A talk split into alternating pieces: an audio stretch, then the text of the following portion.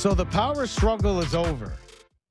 The Leafs get a new GM, the Penguins get the old one, and all is good. And Succession gets Tom.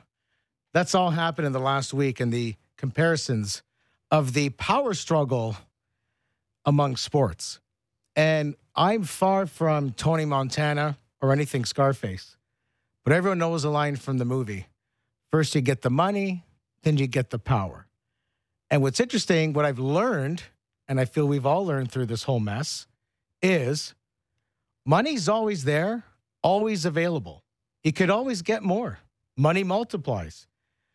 Need some money. I finished it. Need some more money. Here's a little more money. But power's different. Power is exactly the same size at all times. So if you want more, it only means someone else gets less. And that was the main difference with what's happened here. I'm Mike Gentile, along with Jesse Rubinoff. This is the Fan Drive Time.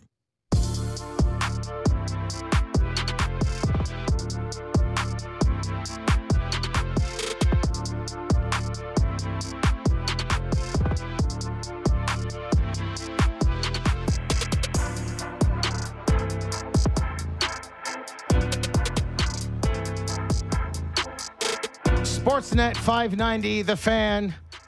Gentile Rubinoff, it's the fan drive time. Ben Ennis is away. He will be back on Monday. So you're stuck with us for the next two hours of scintillating sports talk. Well, uh, we're going to be getting a lot more uh, life lessons from you. I I feel like I'm sitting with the philosopher king. That was beautiful off the Did that top. make sense to It you? made a lot of sense. But is, is that the number one quote from Scarface? That's what I well, want to it's know. like because there's a there's a bunch you can go at. yeah, the actual quote is first you get the money, then you get the power, then you get the power, then you get the women. Say hello to my little friend. Say hello to my little friend.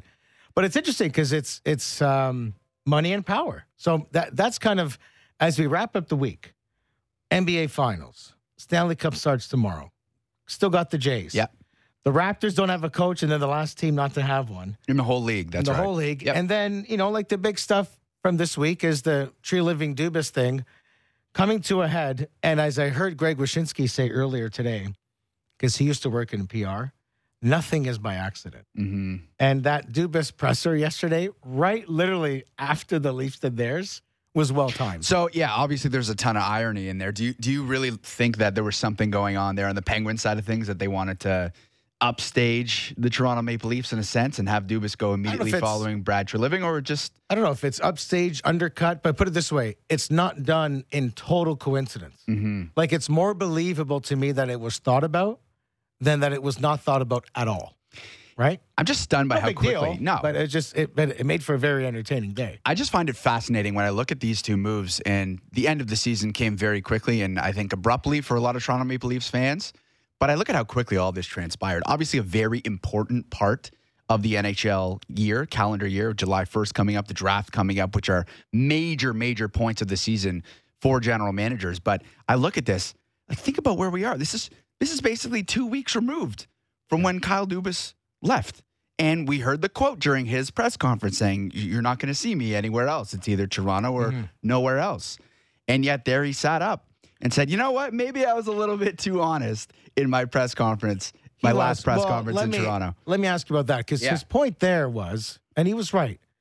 He's like, you're not going to see me turn up anywhere else, meaning he's going to leave the Leafs and join another team, mm-hmm. I have no issue with it. which is not what he did. He was fired, Mhm. and then after he got fired, I don't know why everyone's so mad. Like, what's he supposed to do? what did you want the guy to do? Like retire? Exactly he's right. Younger. He's young. He's, uh, He's 37. 37. Like, what did you want the guy like not get a job? I think what they wanted was him not to say that. You And know- in hindsight, he, he said, you heard him say, maybe I was a little bit too honest in my press conference. And that's probably some of what he's alluding to there. He probably should not have said, I won't go anywhere else because it doesn't look great. But you're 100% right. The guy's 37 years old. Of course he's going to go get another job. people took it so personal. Mm-hmm. And it's like, well, and, and and if they wanted him that bad, they should be mad at Shanahan for firing the guy. They're not mad at Shanahan. They're mad at Dubas, who didn't leave on his own. He was fired. There are a lot of people mad at So, Shanahan. so no it's doubt. almost like, did you even want the guy back or not? It mm-hmm. was just very interesting. Like there was the family part that you know that everyone kind of ran with for two weeks, and then there was the I'm not going to show up, and he was, you know, people, you know, you know, calling him a fraud and that sort of thing. Listen, at the end of the day, the Leafs wanted him back. He wanted to be back. and they just couldn't come to terms. Like it's actually quite simple, regardless of the timeline, regardless of the family, regardless of the stress. That's what happened. They just couldn't come to terms. Totally. And what did he do? Like sometimes honesty, or sometimes when someone does or says something that's so different and away from the norm, we don't know how to take it. But he did a couple things that we all wish we could do. And that is ask for more, demand more from yourself, and you never know where you're going to end up. It's just so interesting where he did end up now because you look at the Pittsburgh Penguins situation, yes, from a age standpoint, things are significantly different than the Toronto Maple Leafs. And from a championship standpoint, things are different from the Toronto Maple Leafs as well, obviously, with the, the Penguins and their recent cups. But you look at their their core, and Kyle Dubas is going to be forced to do basically the exact same thing in Pittsburgh as he's been trying to do in Toronto for all those years. And that's supplement, find a way to supplement the core players. You have the Sid, Evgeny Malkin, Chris Letang. You still have those guys, but he's got to find a way to win. So, in a weird roundabout way, this is probably the most familiar job that he could have taken because he goes somewhere where he's had experience trying to do this exact same thing over the last number of years. So it is an interesting landing spot uh, for Kyle Dubas for sure. We should tell you in our next segment, Sean Gentille from The Athletic will join us, Pittsburgh based. Arash Madani's in Denver covering the NBA Finals, and Julia Kreuz, MLB.com. Rounds out the show at 4.30. We get to some Jays later. Now, what did you make? So we'll stick with Dubas for a minute, and then um, we'll move on to that in the next segment. But he went in for, or it looked like they were interested in him for the GM job, Mhm. and he walked out the president. You know, I thought the timing was interesting because I don't know if you saw this reporting, and it's not shocking, it's happened before. Sometimes new ownership comes in and they don't have a lot of experience in hockey. And they, so the report was that the NHL was helping the Fenway Group Mhm. recruit who they should have as the president. So late last week, the story was Dubas was offered the job, that they would do the GM first, president second. So they purposely wanted to go in that order, and that the GM would maybe have a role in hiring the president. Mhm. And then the league was going to help them out. So I wonder if Dubas went in there and he saw a very interesting opening where, like, these guys here don't have a lot of hockey experience. So I'm going to talk them up and actually take the other job You notice which is which is exactly what happened. Uh, it's hundred percent what happened. And I, I think back to um, Theo Epstein was the general manager of the Boston Red Sox when Yeah. they broke the curse. And you think about the the Fenway Sports Group and the association with obviously the Red Sox. And it's a forward looking, young, dynamic general manager. So I couldn't help but make that parallel as I'm sitting there listening to the press conference and and thinking about the ownership. But I just thought, uh, you know, that was really fascinating to me, just the, the, the sort of parallels and what they're looking for.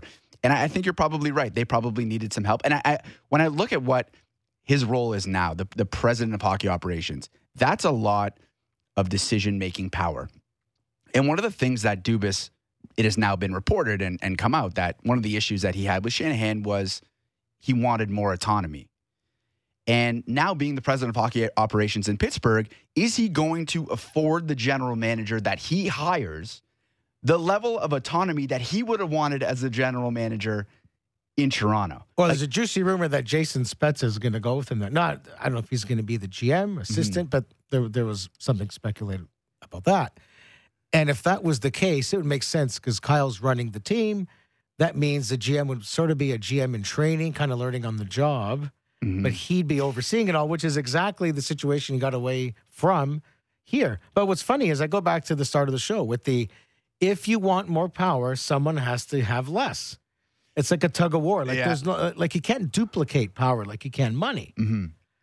And so it's funny. Shanahan ultimately did not want to relinquish some of that power, and it's okay that he did that, but it's not okay for some people that Dubas wanted the same thing. Like he just wanted the same thing. Like there, there, there's there's nothing wrong with that. No, and, and I'm curious.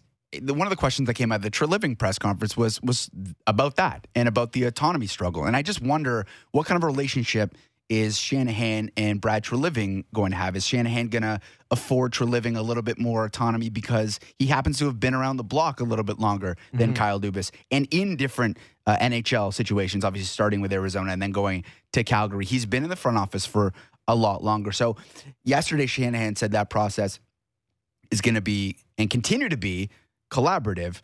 But I just wonder. This is it's just so fascinating to me, and it's more. It's it's less about hockey front offices, and I think your your point. You made, did an excellent job of, of saying this in the cold open. It's people. It's just people and their feelings and emotions and ego, and all of that mm-hmm. comes into play when you're talking about the power dynamic. It's almost like there might be too many jobs in the front. Like, do they need if Kyle Dubas is going to go be the president of hockey operations in Pittsburgh? Do they also need a GM? People were saying Brendan Shanahan should just be the GM because if he's the one calling the shots, why don't you just make him the GM? Well, then there's assistant general manager, assistant There's to too many. the general manager, and then there's my ultimate dream job. What's that? The ultimate dream job, aside of like being on the air on the hmm. fan, like we are doing right yeah, this now, this is yeah. the actual dream job is consultant. I don't know where for what they're the best. I don't know how they pull I don't know. What, off. I don't know what consultants do. I know that No they get offense to any consultants out there. I and then just- I they just- could they could. Homer Simpson back into the bushes if something Right. goes wrong. But So uh, correct me if I'm wrong. a ton of Consultant is jobs. just basically like an expert on something. You come in, you fix, consult. fix the Give some situation. You consult. Okay. right? So we're, yeah. So Listen, you probably can line us up? consult and you it don't up. even know you're consulting. I'm consulting right now. Someone's like, "Hey, should I get a fireplace?" You're thinking like, "Yeah, it might be a good move for you. Why not?" And then something happens to the house. You're like, "Well, it's not my house." yeah, I love it. I, I gave him a little advice. Well, speak of the analogy stuff. So, like Succession, you're a big fan of the oh show my goodness. How could you not be honest? It felt like Shanahan was like Lukas Matsson, and Kyle Dubas was I don't know if that's giving Shanahan credit or not. No, he's he, he's, That's he's was a bit running a the wild show. card. No, no, but Shanahan in terms of the guy running the show. Yes. And then Dubas was kind of like Shiv, which was like uh, smart point, but you know maybe for them a little too aggressive, Talk too much. Right? And then I was like, yeah, I actually don't need all those ideas. I just need someone else. And like Treliving comes in and he's perfect. Because here, here, here's the funny thing: So Treliving's Tom. are yeah, technically he's he's Tom Mhm. Wambsgans. So are the okay? So the Penguins are better. Yeah. Right, because they were a, a- just a complete disaster with what happened at For the end. first time in a really long time, they made Right. the playoffs a number of years in a row. Dubas is better Yep. today. You you would assume that. Are the Leafs better now than they were a few weeks ago? Are they better now than they were going into last season, I think they're in management wise? essentially the exact same spot, if not a little bit Yeah. worse, because there's a lack of continuity. I think they're okay, and this is why the point of everyone getting so nuts about this story. Every we're all replaceable. Every Hey, everybody is. So and so is a great GM. There's another one around the corner. Mhm. Same with the coach. Same with the president. At the end of the day, it's fine. Just a different look. For me, I you know I was more against the process and how it turned out this way. I thought on X's and O's and on performance, it was probably time for a new vision Yeah. and a new direction of the team. I just didn't like the way that they went around it, the way Shanahan put that timeline around, which kind of made it seem like Dubas left just for money and that he kind of like promised he'd be back and then pulled it at the last minute. Nothing was signed. no, So if you if you don't have it signed, you don't have it. no. You don't have it. So that's how that went. I didn't. Yeah, I, I didn't take offense. I think we talked about it last time we were on together. We neither of us really took offense to Kyle Dubas asking for more money at the time. It seems like a natural thing for Yeah. someone to do. I, I know that if you have a framework for a deal, you kind of go back on it by asking for more money. So Mm-hmm. there's that aspect, and clearly Shanahan was offended by that. But he's got his man now, and you heard immediately. You when when Shanahan said he wanted someone with experience, it's like Brad Treliving had the job. Treliving Yeah. had the job immediately. Like that was that was his job to lose. And, and I think they casually interviewed a bunch of other candidates. But I, I can't sit here honestly and say that the, the second he uttered the word experience in his press conference, Brad Treliving was available. You knew that he was going to be the next general manager of the Toronto Maple Leafs. Is just a matter of time. Got a text here. Assistant to the traveling secretary is another great job. That's amazing. the old Costanza job with the Yankees. 590, 590. If you want to send your texts during the show. So plenty to discuss with hockey. We'll get to the cup finals in a bit. We'll get to the NBA finals in a bit. But here's some other Toronto news to throw your way today. yeah. Oh yeah. So Frank Vogel becomes the head coach of the Phoenix Suns. So Monty Williams gets a boatload to go to Detroit. Doc Rivers pulls out of the Suns gig. Vogel gets it. Here we are. The Toronto Raptors are the only team without a coach.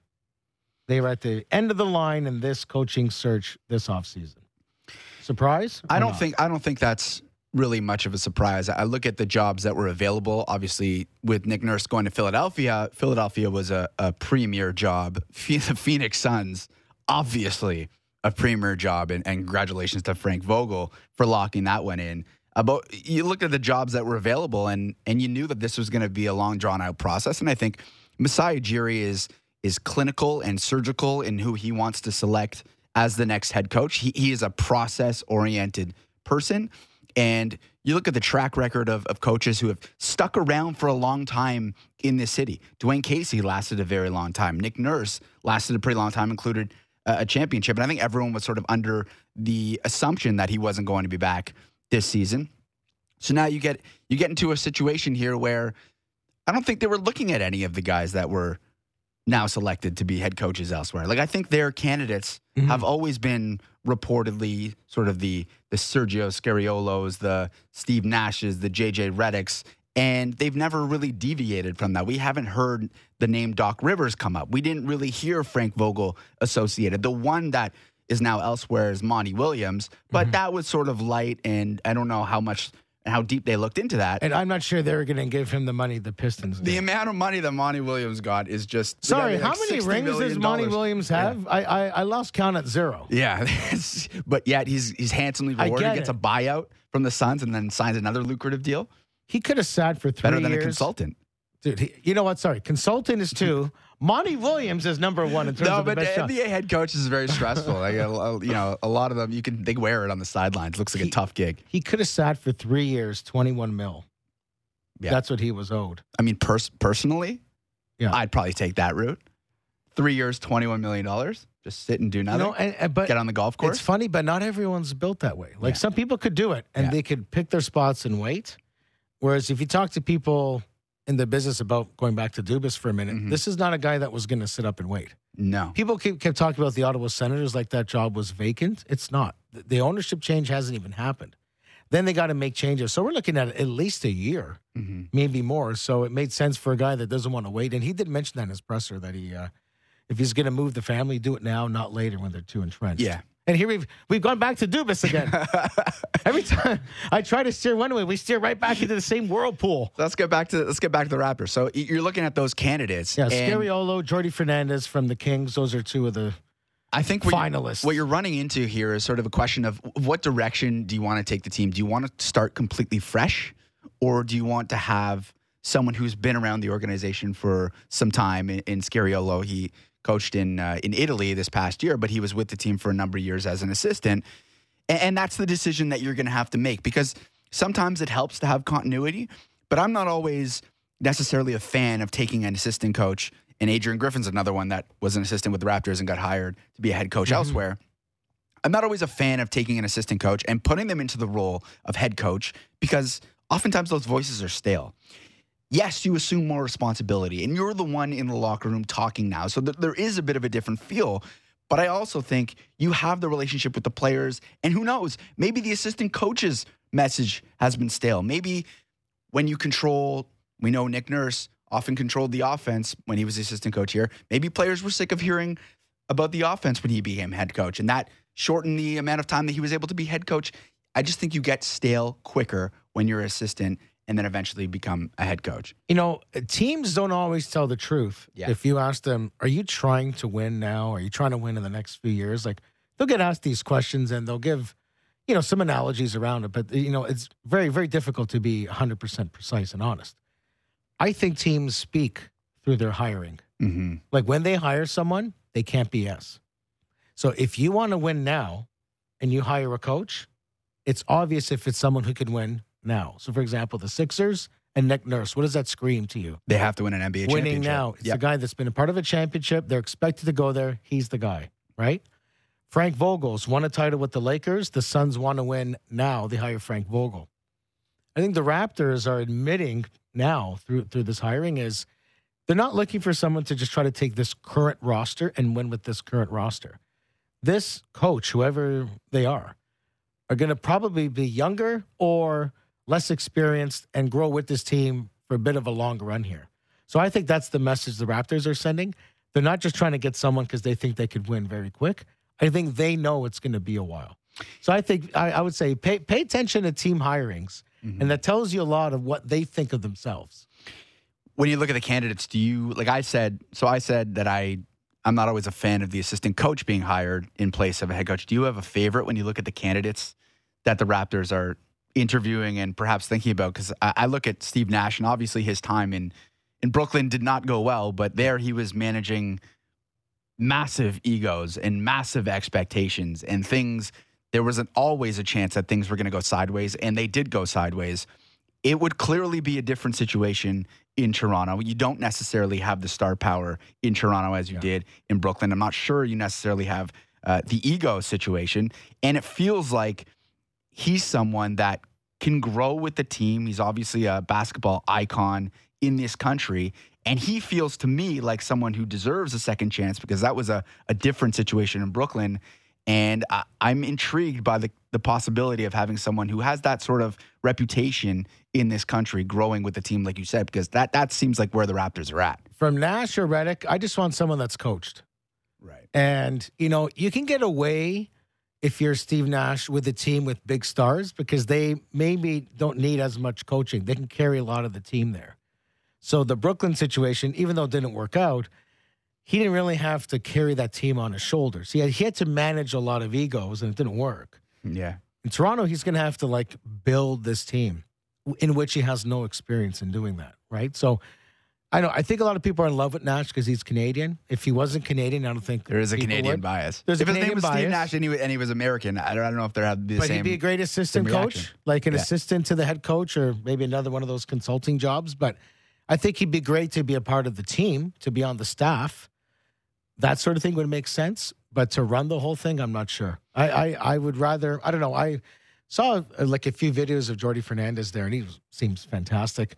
I think to the Scariolo thing, it's like maybe the Raptors had something in Griffin and they lost it. Mm-hmm. And there's mm-hmm. another assistant that was on the championship staff that would work. So that's that's kind of the weird part of Nash. I think people are kind of um, colored by the fact that he's Canadian. And what's most concerning for me to kind of put a bow on the Nash thing is he was not up for any of those other jobs. Not one other of those jobs considered Steve Nash. I think that says a lot in terms of his value and where he is. Probably. I do wonder if um, he was soured by his experience in Brooklyn, and maybe maybe if teams, maybe even if they did reach out, he said, you know, I'm only going to, I would only go to a Toronto situation. I only want to go back and coach in the country where I'm from, and maybe maybe that's a situation. I, I have no idea. I, am making that up, but that that's a possibility to me. Couple minutes left here. Okay, Blue Jays uh, facing the Mets. They're on the road. Chris Bassitt against his former team. You know, baseball's very tough to cover and analyze day to day because you will drown. It's a long, long a roller coaster season. Oh yeah, it really is. So I kind of feel like with baseball, especially with the Jays, you got to look at it almost like month to month. So April was like pretty good.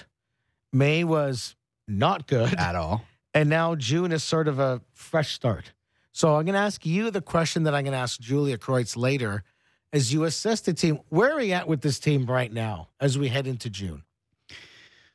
I actually think they're in a better spot than maybe most people do. You look at the standings, and obviously not where you want to be. This is a team that wanted to compete for a division title, and that's not gone, but it mm. is June 2nd, and they are not in a good spot when it comes to winning the division. The Rays and Orioles, and even the Yankees playing some really good baseball. But I look, obviously, the team is not without some issues, but I feel like they're taking baby steps in the right direction. Kevin Gausman continues to mow down hitters at just a ridiculous rate. Chris Bassitt, I know he didn't have a good start in his last outing, but he's been very solid for the duration of the season. Jose Berrios has pitched well. Uh, Kikuchi's fallen off a little bit here. That leaves us with with one obvious issue in the starting rotation. I know we're going to dive a little deeper into this uh, in a little bit. But that's Alek Manoah, and the Jays have to figure out what to do here because you've you've put your you've put yourself behind the eight ball in terms of wins. Every win counts. We've talked about this at length now because it has been a number of years where the Jays have been so close to a playoff position, couldn't break through, and people say that's why the games in April and May mean the same thing as the games in September, and that's true. So you have to figure out if running Alek Manoah out there every single fifth day is doing your team more damage than good. And, well, and do you have other depth, options? That's the, the lack of depth is forcing him out there. Oh, so that's exactly so, what so it there's two things: positive, negative. The the negative is there's a lack of depth, a lack of someone else that could do that job. Like who are you going to call? Li- right? Literally. The flip side is because the other four starters have been so good, or at least respectable. Like Berrios and Kikuchi haven't killed you. Like they've they Berrios they've, has been excellent. they've held their own. If anything, they like uh, Berrios has been pretty pretty damn good. Because of that, it's allowed them Mhm. to keep trekking Manoah out there. But if if they were to fall apart, you couldn't get away with that. So so I think he honestly is. I feel I could be wrong.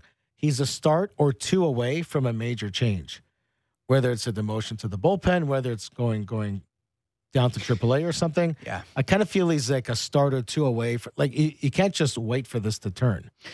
First of all, I feel bad for him. Like just hearing him after every start and seeing Yeah. the expression, and, and this has got to be tough for someone who was had a very accelerated path to the major leagues. Like nobody was thinking that he was going to be number one in the majors when he came here, and secondly, as good as he was, an Well, all star and a no finalist no for the Cy growing pains. Two Like- years of zero growing pains with this guy. Right. So nobody nobody thought that he was going to be where he was last year. And this kind of thing happens. Like we we saw it with the late Roy Halladay was sent down all the way to A ball.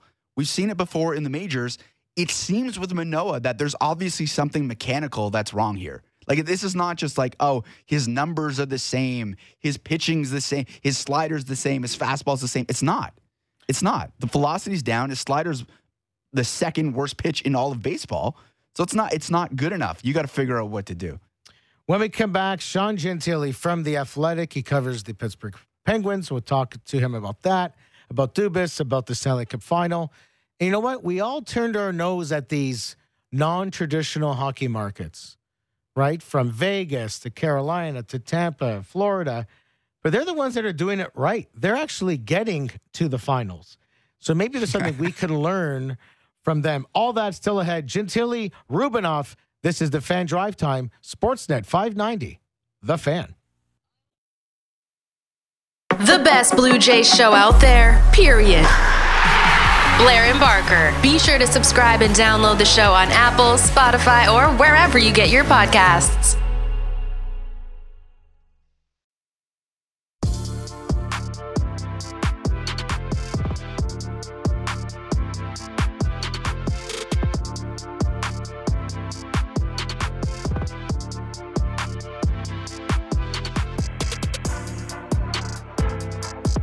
Drive Time, Sportsnet 590, The Fan, Mike Gentile, Jesse Rubinoff here with you till 5 p.m. Then Blair Barker from 5 to 7 take you into Jays Mets Bassitt versus his former team tonight here on The Fan and on Sportsnet.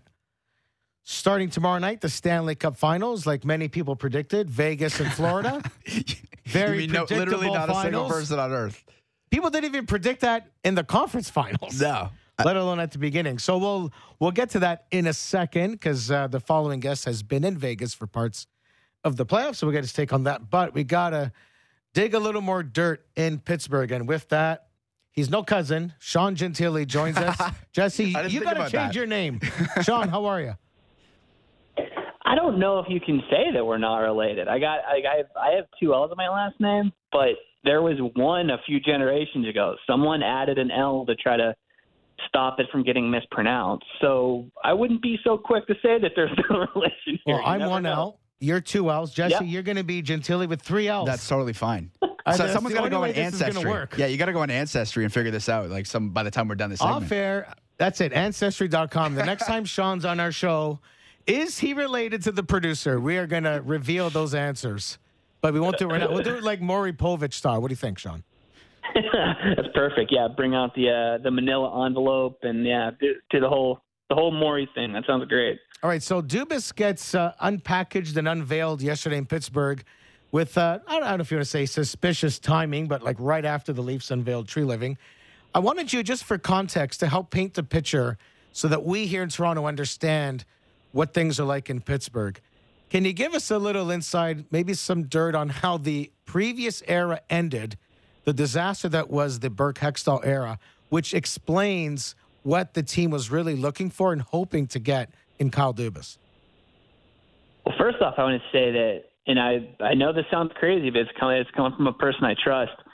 I think the timing of the press conferences yesterday was a was uh, an unfortunate coincidence for the Leafs. Honestly, there there were owners from FSG who had to fly in from Boston, and they were trying to get get all those people together. Typical rich person kind of thing. And I I, I truly don't think it was a deliberate move, which shocked me as as uh, as as much as it could, which is which is crazy.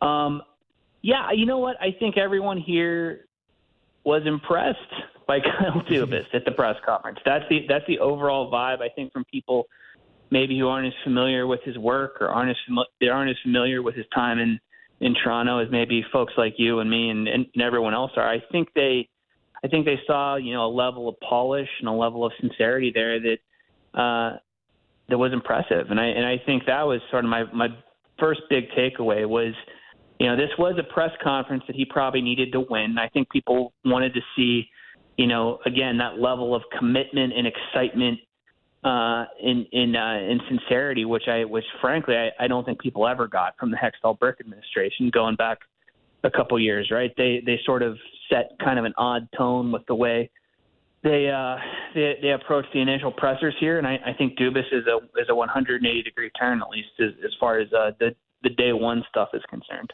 Sean, the Penguins obviously had a, a pretty exhaustive search in, in looking for uh, a president and a GM. Um, interviewed at least 10 candidates, but do you think they always sort of had an eye on what was happening in Toronto? And if Dubas became available, obviously they were going to jump on that. Was he always sort of the guy in their mind?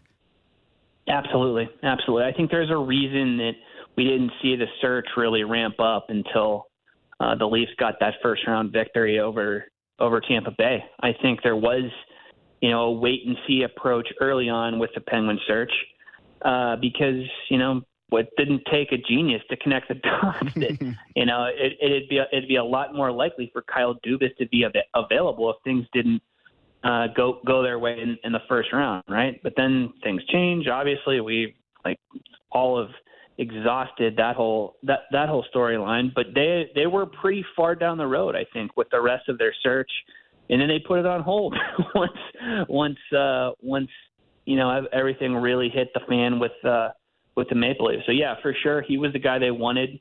They were willing to wait, and then they were willing to kind of put everything on pause to resume uh, the courtship whenever he actually did, you know, uh, become available a couple weeks ago.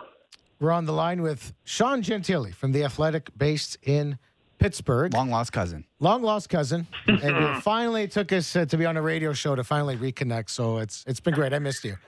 Uh, so yeah. give me the list of some names that you think Dubas is going to look at for GM. And is Jason Spezza on that list for you? The Spezza situation's funny. I, I think everybody, you know, understandably connected those dots yesterday whenever Dubas was announced as president hockey operations and said, you know, that the plan is eventually to, to hire a general manager. But, you know, from uh, from from what coming from people smarter than me over, over the last over the last couple of days, I think he makes more sense maybe as a, as an AGM, not necessarily making the jump from a special advisor to uh, to a general manager.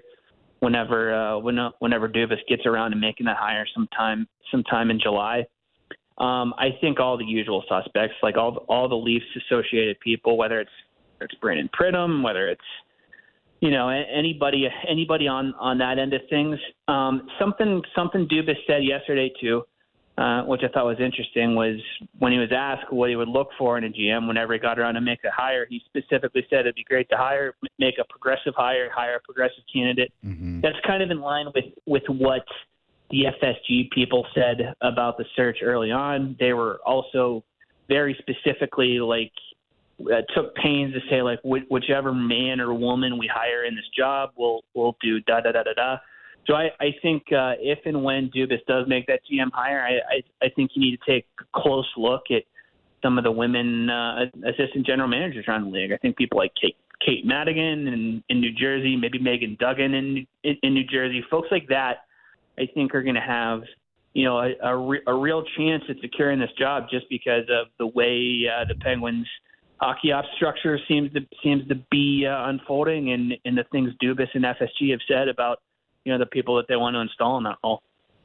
Kyle's kind of walking into a, a, similar situation here from a roster construction standpoint. Obviously, uh, I made the point in the first block uh, difference in championships clearly between Pittsburgh and Toronto, and differences uh, in age, but there is the core, and Kyle Dubas is going to have to find a way to supplement that core uh, for as long as they're going to be around, whether it's a year or the next two years or whatever it is. He said yesterday he wanted to bet on the core. So, what are the things that Kyle Dubas is going to have to address in the next little while? Well, the cupboard's bare as far as support players and, and potential prospects are concerned. That's where Hextall or the Hextall Barrick administration really, really fell short. They had three different cracks at it at the trade deadline in, in two separate off seasons, and just continually failed to, you know, build out any sustainable uh, third or fourth line. Right. I, so I know that you know every GM has a spotty track record. There, there's wins, there's losses when you're trying to add role players and in in uh, in winner on the margins. Uh, but Hextall was uncommonly bad at that. So if you look at some of the things that Dubas has done in the past, I know that it wasn't all hits in, in Toronto, but things would go a big way, or it, it would go a long ways uh, to ultimate success there. Honestly, if you could just get a, a, a two, let, let's say two role playing forwards who are who are generally competent, because that's somewhere that Hextall that, that's somewhere Hextall fell short, honestly. And and when you look at the production that Pittsburgh got from Sidney Crosby last year, he had 93 points in 82 games. Geno Malkin was healthy too. Against the odds, these guys are in their mid 30s and healthy and productive, right? That's I think that was a, that should be the single most frustrating thing. It certainly is for for Penguins fans about the way that last year went. Was that the big guys were great. It was it was along the margins that they fell short, and, and along the margins that Hextall really did fail. So I, I think those are the spots where where Dubas can, you know, really make hay and really make an, an early difference uh, with with the on ice product for next season. Sean Gentille with us from the Athletic. It's funny I'm thinking about Dubas. Like the two things, he went from a Stanley Cup is a need to have to sort of a nice to have. Because mm-hmm. all the respect, as much as they want to win quickly, they got three with the group, so it's it's not like 67. And then the other thing that I just thought about was like that he must be salivating that he hasn't had for a while is a little thing called cap space. I wonder mm-hmm. how creative he's going to. So, what do you think the most creative thing is that he can do with all that space? most creative thing he can do is get some more. I, I think there's a lot of he'd win a lot of fans in this city, and I think around the team if he could find some way to make Mikael Granlund disappear. Right? He Granlund was like that was Ron Hextall's Waterloo. that was it. You know, that was that was the the big trade deadline ad that that he made, and it was received so poorly that you know people were chanting "Fire Hextall" in in the rink here, and that was sort of the the, the kind of uh, Rubicon tipping point sort of moment for him. And Mikael Granlund still makes five. He's going to make five million dollars for each of the next two years. So I think people are looking at that cap space. Pittsburgh's got more than 20 million projected for uh, for for next season and saying, you know what, you, you know, it would be great, 24 or, uh, or or 25 million. But no, Dubas made a point to he made a point yesterday too during uh, during his introductory press conference to say like, you know, uh, we basically point out and say like, hey, if, if we want to make additions here, we could add another top six piece. We could, mm-hmm. you know, maybe find a, a bigger ticket player because you know for sure that's that's something that you know, he's uh, it's been in short supply for for the teams he's managed over the last few years. Sean, when, when Mike Babcock was let go from Toronto, Kyle Dubas brought in uh, someone he would worked with in the AHL and Sheldon Keefe, a friend of his. Uh, Mike Sullivan obviously has a, a, ton of pedigree, and he's a very powerful coach when it comes to uh, sort of the power dynamic amongst NHL coaches. So, how do you envision that power dynamic playing out between Dubas and Sullivan? I think yesterday went about as well as it could have uh, for for early returns on that relationship. Right, Dubas made it. That was this is the way it works. Those press conferences, right? The uh, folks get hired. There's certain talking points that they want to just fall back on, and and and certain things that they want to stress. And I think the role of Mike Sullivan with you know the new administration was clearly a a point that that Dubas wanted to make over and over and over again. Right? He he's he is a Mike Sullivan fan and I and I think Mike Sullivan is uh, is a Kyle Dubas fan as well. Those guys, you know, I think they're they're closer uh, temperamentally maybe than than people realize. I, th- I I think Sullivan is is a really smart, you know, you know, I don't want to I don't want to say an, an analytically, you know, an, an, an analytics guy, but he's he's got an analytic mind. He's obsessive about you know the science behind uh, player motivation and team structure and and all that. I think I think they're going to mesh better than maybe people uh, people anticipated, and there's certainly a, a pretty high level of uh, of respect between the two of them because Sullivan did a press conference with them today and just you know praised Dubas up and down and said said they're really looking forward to working each other and I don't know I'm I'm inclined to believe him at this point. Sean Gentille's on with us from the Athletic. Got to get a quick word from you on the Stanley Cup Final starting tomorrow with Game One. The one theme with this Cup Finals for me is just um, how quick things could change. From a Vegas standpoint, they quickly got into not one but now their second Cup Final. That's kind of a cool story. And then with Florida, mm-hmm. you know, they only added Matthew Tkachuk this year. They only added Paul Maurice this year, and, and how quickly they got to the finals. What's what's your favorite storyline to follow uh, as as this uh, finals gets started?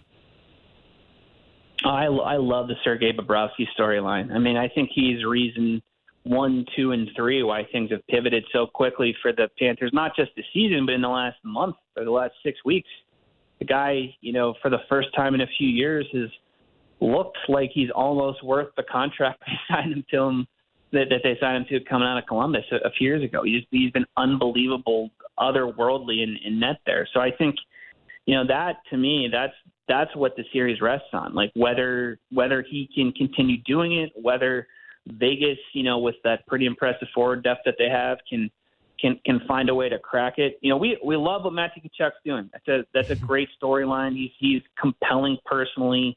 You score a bunch of overtime games, like you you can't get enough credit. But man, Bobrovsky, just uh, in terms of the pivot we've seen from him over the last month and just the the level of play he's been able to hit is just remarkable stuff. So that's that's the one I'm watching most closely for now. Sean Gentille, thanks for your time. We'll see you at the family reunion, and I'll let you know in the group chat what, what we should both be bringing. Let's go. I'll, I'll, I'll bring the macaroni salad. Let's make this oh, happen, Mike G. Right on. Thanks, pal. Thanks, Thanks Sean. Take care. Yep. There he is, Sean Gentille from The Athletic. Okay, who are you cheering for in the Stanley Cup Final? I thought you were going to ask me how many Gentilles I think there are in the world. There are many, my friend. there are many. Who am I cheering for? Yeah, you got to root for a team. I like the underdog story. Uh, I think the there's something to be said You're about Panthers. The, uh, yeah, I am going Panthers. I think there's there's something to be said about having the underdog mentality and just where it's been able to carry the Florida Panthers. And like Sean said, the Sergei Bobrovsky, I was a goalie growing up. That was my position. You were a goalie. I was a goalie, up. and I, I know what it feels like. This doesn't happen very often, but I know what it feels like to get in the zone and to make it to a cup final. When I don't know that at all, but when you get in the zone and you yes. feel like nobody can beat you, like the puck literally feels or looks like a beach ball. Well, I guess not literally, but figuratively, and just, you don't think anything's getting past you. And I think obviously that's where Sergei Bobrovsky mm. is. And as a as a fellow netminder, I can't help but appreciate that. And obviously, the the Matthew Tkachuk story is just he's got the clutch gene. That's what it is. He's got the clutch gene. And Vegas, in their own right, an incredible story. Seems like they've been knocking on the door every single season they've been in existence. But Florida right now is just an incredible story, and it would be good for hockey to have an eight seed again win the cup. Let's go back to something you just mentioned. A few minutes away from a break, by the way, we're going to give away some tickets to the Canadian Open in a couple of minutes, so stay tuned for that.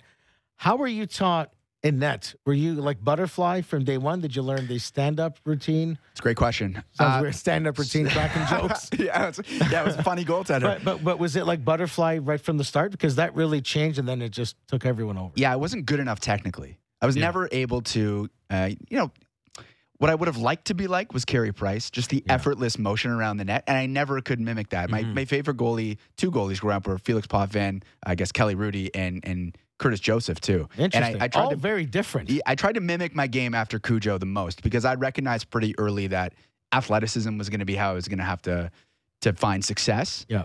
And uh, obviously, I didn't make it into junior or anything, but I played at a high level growing up.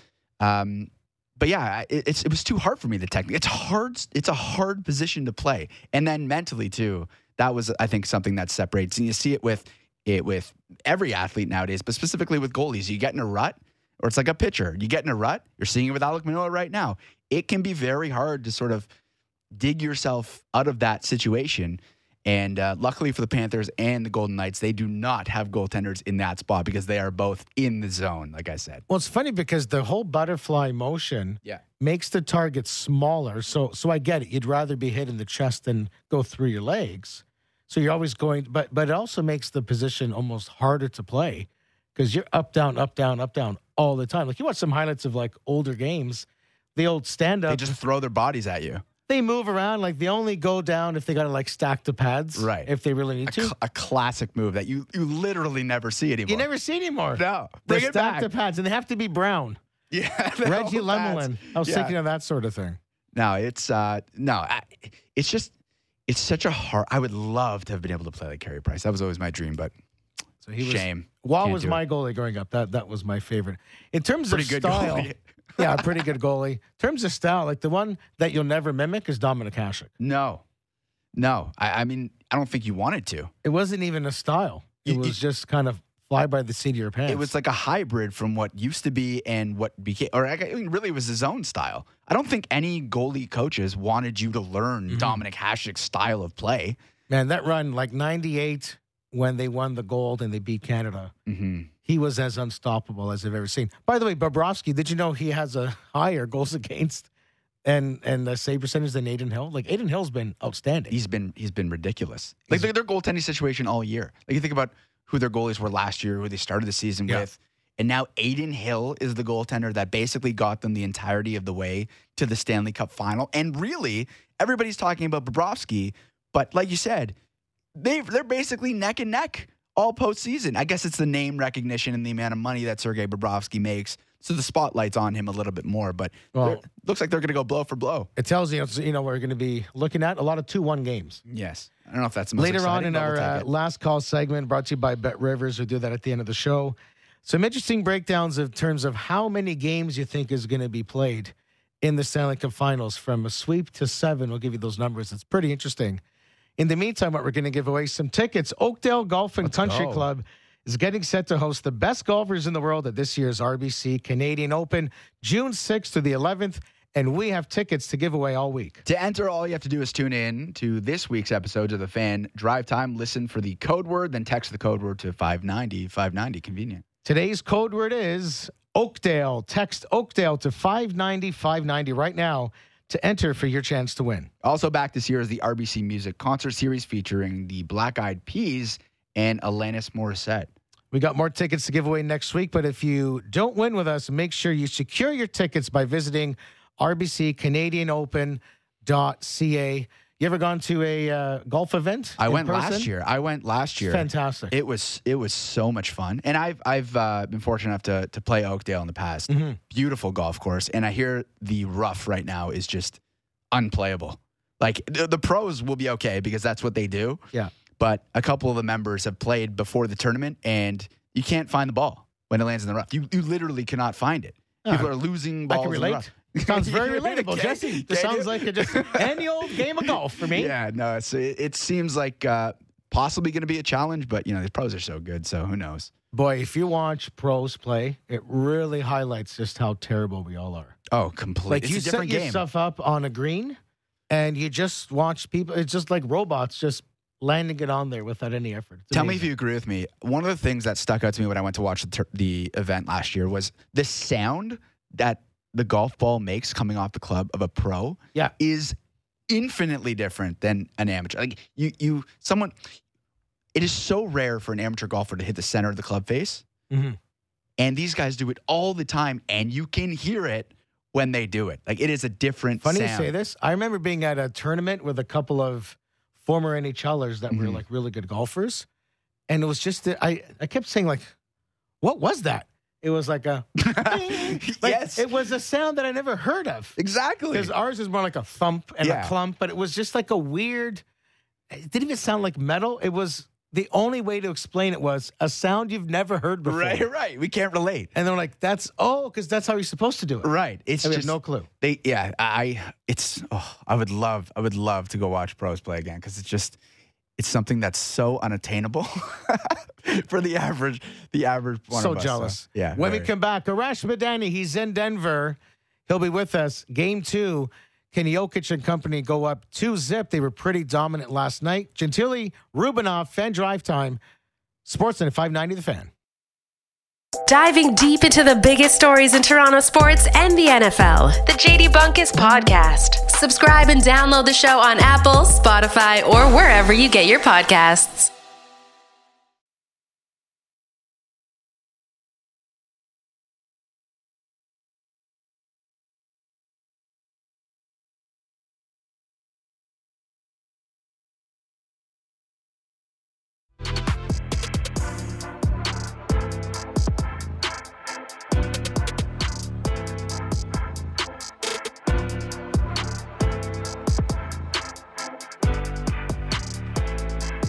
Sportsnet 590, The Fan, Mike Gentile, Jesse Rubinoff. This is The Fan Drive Time.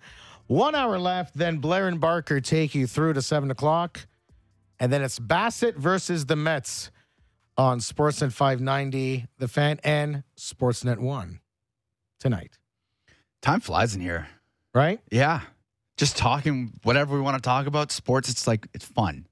Totally. And there's a lot going on. We have the Leafs GM search happen, the Raptors at no coach, we have Yeah. an NBA finals, we have the Stanley Cup finals. So much happening, Jays. Uh, so with that in mind, because they were it, it was a pretty dominant game one. Yeah. But on the scene there to take it all in is Arash Madani, who's with us now. Hello, Arash. How are we doing, boys? Feeling good, feeling good. I I feel like the game was not close last night. The the, the score was salvageable, but you know, like Denver, It's a good way to put it. Yeah. Right. Yep. And so I'm watching the Spoelstra post game, and something sticks out to me. It was a quick Yeah. little line that I said that just really said so much. And I'm watching and I'm watching. Then I'm watching Arash's report. Arash then references the same line that I'm mentioning, and that is when Spoelstra asked about Jokic, said he's one of one. That's that's just a wow statement, eh, Arash? Yeah, it really is. And because he's the most unique mismatch in the NBA, because not only can can Jokic do everything, guys, but I think what's most impressive about about how he goes about it is that he doesn't force something that's not there. Mhm. Like look at last night. He had 3 shot attempts in the first half. 5 total shot attempts after the third quarter, and then you look down the box score after you're like, well, must be a playoff game. The Joker's got himself another triple double. So, as difficult as he is to guard, he's as effective with the distribution of the basketball, passing the basketball, making this Denver offense go without scoring. And and at that point, yeah, you are one of one.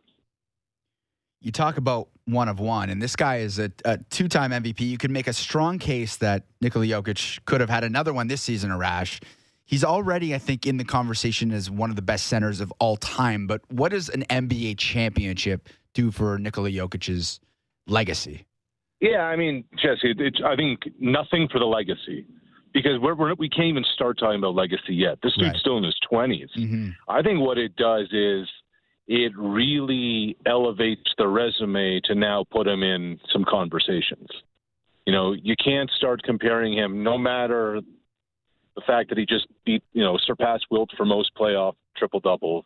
You can't put him in in big conversations with Shaq, with Kareem, with Wilt until you have a couple at least. Like, let's remember, Kareem Abdul-Jabbar has six rings. Shaq has multiple rings. What does he have? Three, two with the La- or four, uh, three with the Lakers, one one in Miami. So you have to to get entrance into the club. You need to have jewelry, and you probably need a couple of those. So before we even think about legacy, it's more like, okay, you know, when you start knocking on that door, it better sound different because something's on your fingers. You know, watching this guy, I'm like, please don't become the next Barkley or Clyde Drexler. Like, I, I, I don't want to ha- have a conversation with like, he was amazing, but no ring. Like, I, I, I just, even if you get one, get that out of the way. Right. And uh, to Rash's point, elevates different kinds of conversations. I'm looking But at let him. Let me stop you there, Yeah, Mike. ahead, Mike, yeah. Let me stop you there because I thought there was something Spoelstra said on media day that really caught my eye. He said in the bubble when those dudes had nothing to do, right? Like the most you could do when you were in the bubble was go for a walk along the perimeter of Disney. And along the perimeter of Disney, there was like a little pond. Some of them went fishing. Um, besides that, there was nothing but ball. And Spoelstra spoke with such reverence about the Nuggets and how they went about it and the coaching staff. But remember, that year in 2020, Denver got to the conference finals, and that was Jamal Murray's coming out party. And Spoelstra said after they lost in the finals to the Lakers, he, you know, him and his staff were saying, man, Denver's the team. Mm-hmm. Denver's the team that for multiple years is going to be right there. And Spoelstra said, if Murray hadn't blown out his knee, which he did the next season, if Jamal hadn't gotten hurt, maybe we'd be talking about them as some kind of dynasty. And I thought that was really intriguing because, yes, the Joker, he's Batman, but he's got himself a Robin. And last night, our pal from Kitchener, Ontario, not only had 26, mm-hmm. not only had double digit assists, but the two of them became the first duo in, in a game in the NBA Finals to have better than 25 points, to have double digit assists. The last to do it was Magic Johnson and James Worthy in 1987. So this is the level that we're talking about, not just of the Joker, but our our own little Canadian and what these two have been able to do together. Yeah, you, you mentioned Jamal Murray in the bubble and how it was his coming out party. There's there's absolutely no question about that. What is, a, is it about Jamal Murray's ability to elevate in the postseason? Because if, if it was a, a one off in the bubble, that'd be one thing. But now it's the bubble into a devastating knee injury, a year and a half recovery, and it seems like he's right back at that level of uh, elite basketball play that he was at in the bubble. What is it about his ability to rise to the occasion, Rash? Well, he's just that good, Jesse. Like, and I just think it took a long time for him to get healthy, and they were patient with it, and they didn't rush him back. And I asked uh, Mike, Michael Malone about that yesterday or a couple days ago.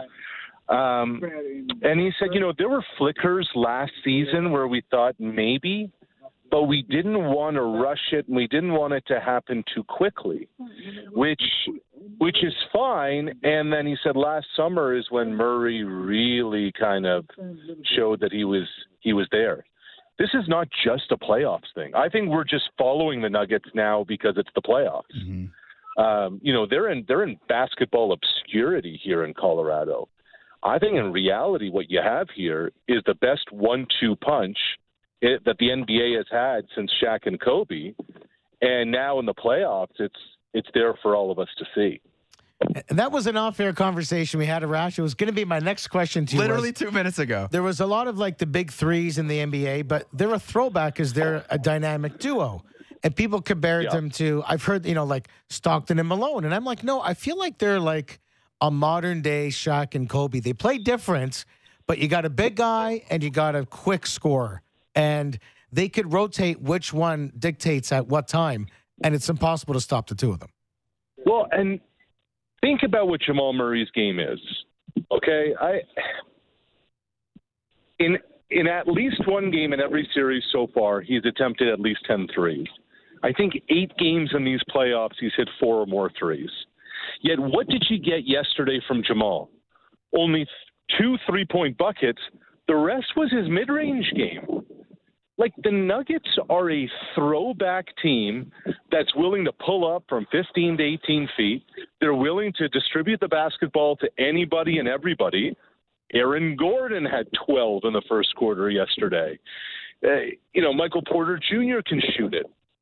They will they will take advantage. It, it is a very unselfish brand of basketball. And I thought Jamal made a really interesting point. He said the two teams that have had the best team chemistry – are playing in these finals. And you see it by the way both of these teams go about it. On the other side, uh, the Miami Heat, and we've heard so much about the Heat culture, and obviously that comes from, I think, the top down, Pat Riley, Erik Spoelstra, but also Jimmy Butler embodies that. We remember back to the scrimmage with the Timberwolves. He played with the third stringers and beat the starters, supposedly. It hasn't just been Jimmy Butler to get Miami to this point, but he has been the guy many times throughout the postseason, Arash. He's always sort of had the winner label, even though he hasn't won one. So, how cool would it be to actually see him solidify it? Well, he's got to, and he's got to play a lot better than he did last night, Jesse. I mean, that's that's first and foremost. And you know, Butler was the first to say it after the game Uh, he was a minus 13. He he only scored 13. He was invisible in the first half. But Jimmy buckets is why they're here. You know, Caleb Martin's been a great story, sure. Um, you know, people in Toronto have their eye on Kyle Lowry without a doubt, and it's a great story about all these undrafted free agents contributing. This is the Jimmy Butler Bam Adebayo show, and Adebayo lived up to his end of the bargain last night. Butler didn't, and Jimmy said, "Okay, the film's going to be ugly. We're going to watch the video today, and uh, we'll go back to work for game two. I thought it was really interesting last night, guys. You, you know, Jesse, off the top of the question, you mentioned the heat culture. Mm-hmm. Erik Spoelstra last night questioned the effort of his team. Interesting. Right? Like you, you can talk about a lot of things as a coach, but once you start questioning manhood, that's when players push back. Except dudes have bought in. And and you know, Spoelstra's line was I just didn't like our disposition in the first half.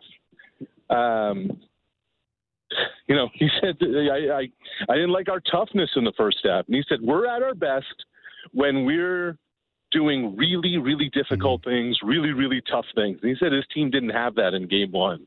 Let's see if they do in game two. And- that plays into the the culture because when it's coming from Erik Spoelstra, who has had so much success and he's worked his way up through the ranks to become a head coach and then win multiple NBA championships, and you have the guy, the godfather, so to speak, at the absolute top in Pat Riley. Like, doesn't that carry a different sort of weight when you have a head coach and uh, someone at the top of the food chain who have both accomplished so much in the league?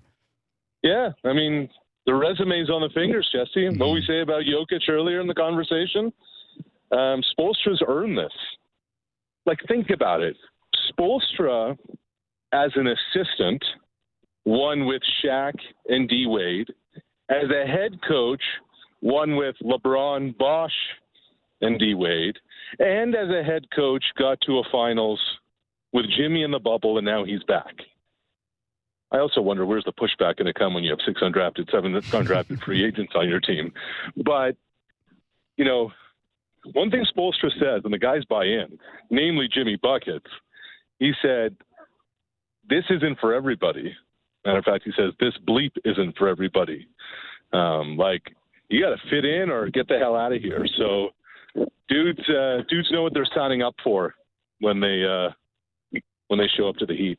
You know, and Jimmy wasn't great for a couple games late in that Celtics series, but ultimately Yeah. did what he- he needed to do to pull them over the top. One thing that no one's talking about last night is that the Heat shot a perfect 100% from the free throw line, albeit That's two right. from two. Yep. Arash, how do you, how does Denver defend well, limit Butler to 13 points, and get two fouls only in the in the like that? That's like a magic trick. Well, if you have the box score in front of you, Mike, Yeah.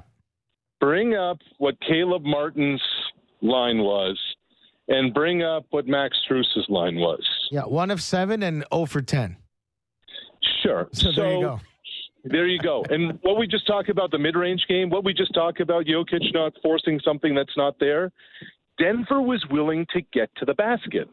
Denver was willing to muck it up. Denver was willing to get pull-ups going. Miami was so reliant on the three-point shot. So where are your you know, free throw opportunities going to come from? Um, especially when you're not hitting those shots and for the most part, they were uncontested rebounds. So I know a lot of people are writing Miami off, and Denver's the far superior team. I just can't remember the last time the Heat played that poorly and what lost by was it 12 or 14 or something.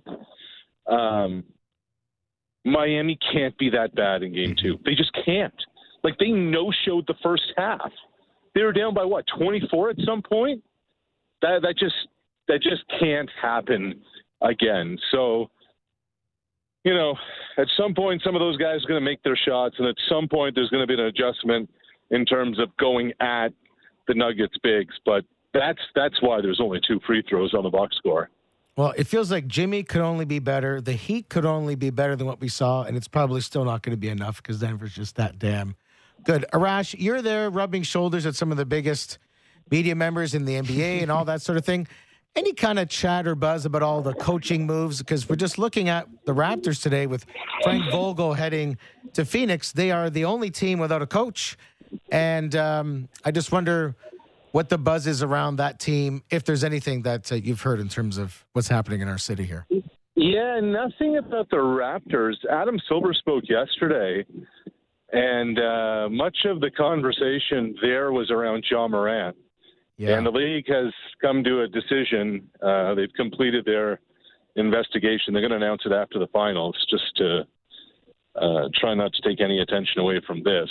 But probably isn't going to be good news for Ja Morant.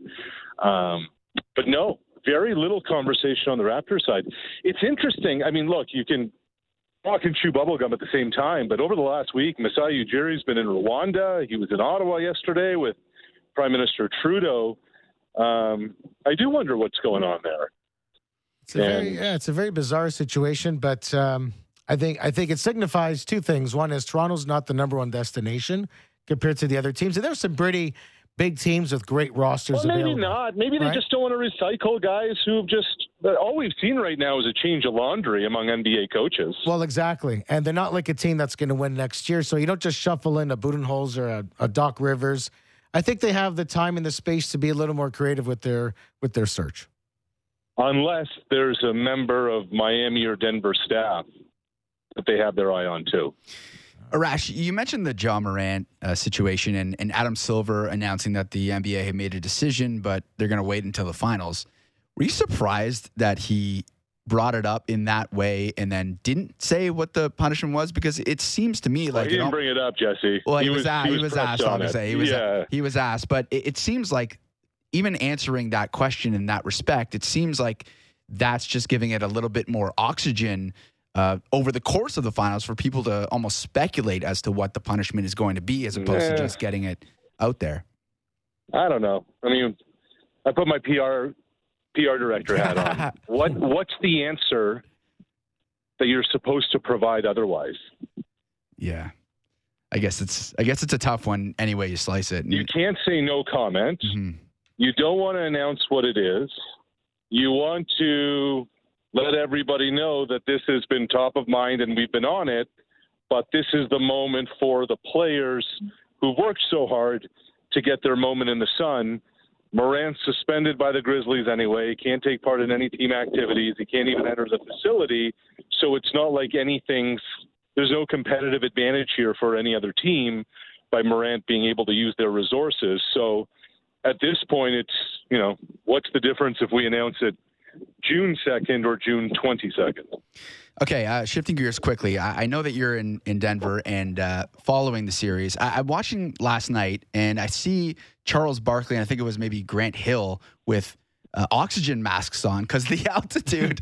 I've never been to Denver personally, but do you think that it still plays a factor when the road team comes into a situation like Denver and they have to deal with the altitude and maybe aren't as acclimated to to that environment as Denver is? No, no. I wonder what Charles had been up to the night before that he needed some So oxygen. you're, so you're so you're not walking around Denver and, and feeling the fact that the altitude's up there. I, I, I'm standing on the corner of Colfax Yeah. Avenue and Race Street right now, and along the wall there is a big painted mural of Jokic and Jamal Murray. And my feature for Sportsnet tonight is on Murray. That is our background, and I will not be having any oxygen uh, masks on in my stand-up. I, I am not part of Channel Two Action News, Amazing. um, and I'm not Charles Barkley. So, Well, we although I wish I, had, I wish I had Chuck's bank account. I'll tell you that, Yeah. Jesse. Who doesn't? Who doesn't? we thank you for taking a breath with us, Arash. Enjoy game two. Uh, Thanks for joining us. Come on, that's pretty good. All right, fellas. Have a good one. There he goes, Arash Madani at the NBA Finals. You know what? A lot, lot was made out of Game One. The Nuggets can go and crush them in Game Two, and it doesn't matter. Like the Heat could, in in theory, go home and win their games. Like it's a long series. a lot 100%. So on one hand, last night I was like, I cannot see a situation where Miami wins this championship, but at the same time, even even two zip. I mean, that happened with the Nuggets and the Suns. They were up to nothing. Then it was tied. Went each way. Game five. Like you really got to wait till game five or six to know exactly what's going on. And I just think Jimmy always has something that you don't see coming. just think back to the the series against the Celtics. Like they played really, really well for three games and then couldn't close it out. And it got really sketchy there near the ending. But when they needed to rise to the occasion, the Miami Heat were able to do that. Remember back to game seven, that was the Caleb Martin game. So as Arash was saying, you go through the box score, a lot of those guys who have been major contributors for the Miami Heat so far in this postseason did not have a good game one. But it's just one. It's just one game. Yes, you can make a lot about the gulf between the, the talent, so to speak, because at the end of the day, it is a one seed in Denver in the West and an eight seed that almost didn't make the playoffs in the Miami Heat. So, yes, there's a talent gap, but there was also a talent gap between Boston and Miami, and look what happened there. Just kind of reflecting on what Arash was talking about, the whole thing about the you know the Ja Morant suspension. Mhm. Listen, I get it that there's only so much you could say, but the fact that he punted this till after the finals tells me one thing: it's big, man. Yeah, that's it's why it was, big. if it, if it was was to small thing, you do it before the finals, and you you sort of get that out of the way. Now it's like Adam Silver's gonna have his own show. The decision too. How many games does Morant get? Yeah, right? it's like does it like it strikes me that this is starting point is like a half a season or something. Like think about it. He wouldn't do that if he's getting 10 games. Yeah, another point from that press conference in that within that answer, Adam Silver said that other stuff with regards to the Morant situation had come to light that maybe it complicated things. So it certainly does feel like, and I know Brian Windhorst has mentioned this, that it's probably going to be somewhere in the neighborhood of like 25 to 50 games Yeah. for the punishment. And that's the point I was trying to make to Arash. It's like, yes, you're getting asked the question, so you have to have some sort of response prepared. And clearly, he did have a response prepared. But now, all the talk shows down south, and we're speculating about what the suspension is going to be. And it just feels like, had you provided the number in the moment, they would spend one day saying, okay, Ja Morant's gone for this amount of time. We know that now, and we can all move on and focus on the finals instead of dragging this thing out over the course of the finals and then whenever they actually announce it. I find it a very difficult subject to discuss because it's all about morality. Mm-hmm. And then you got to take something like morality and so many things that are subjective, and then you have to put like a clinical game number to it.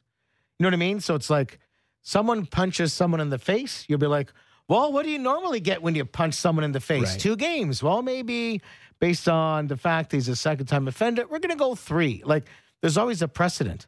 But there's no like, hey, you know, like what happened the last time someone waved a gun on Instagram? Oh, they got 20 games, so now we're going to go 25. Right. Like if you say, if you'd ask someone on the street, here, here's what Morant's done, what should he get?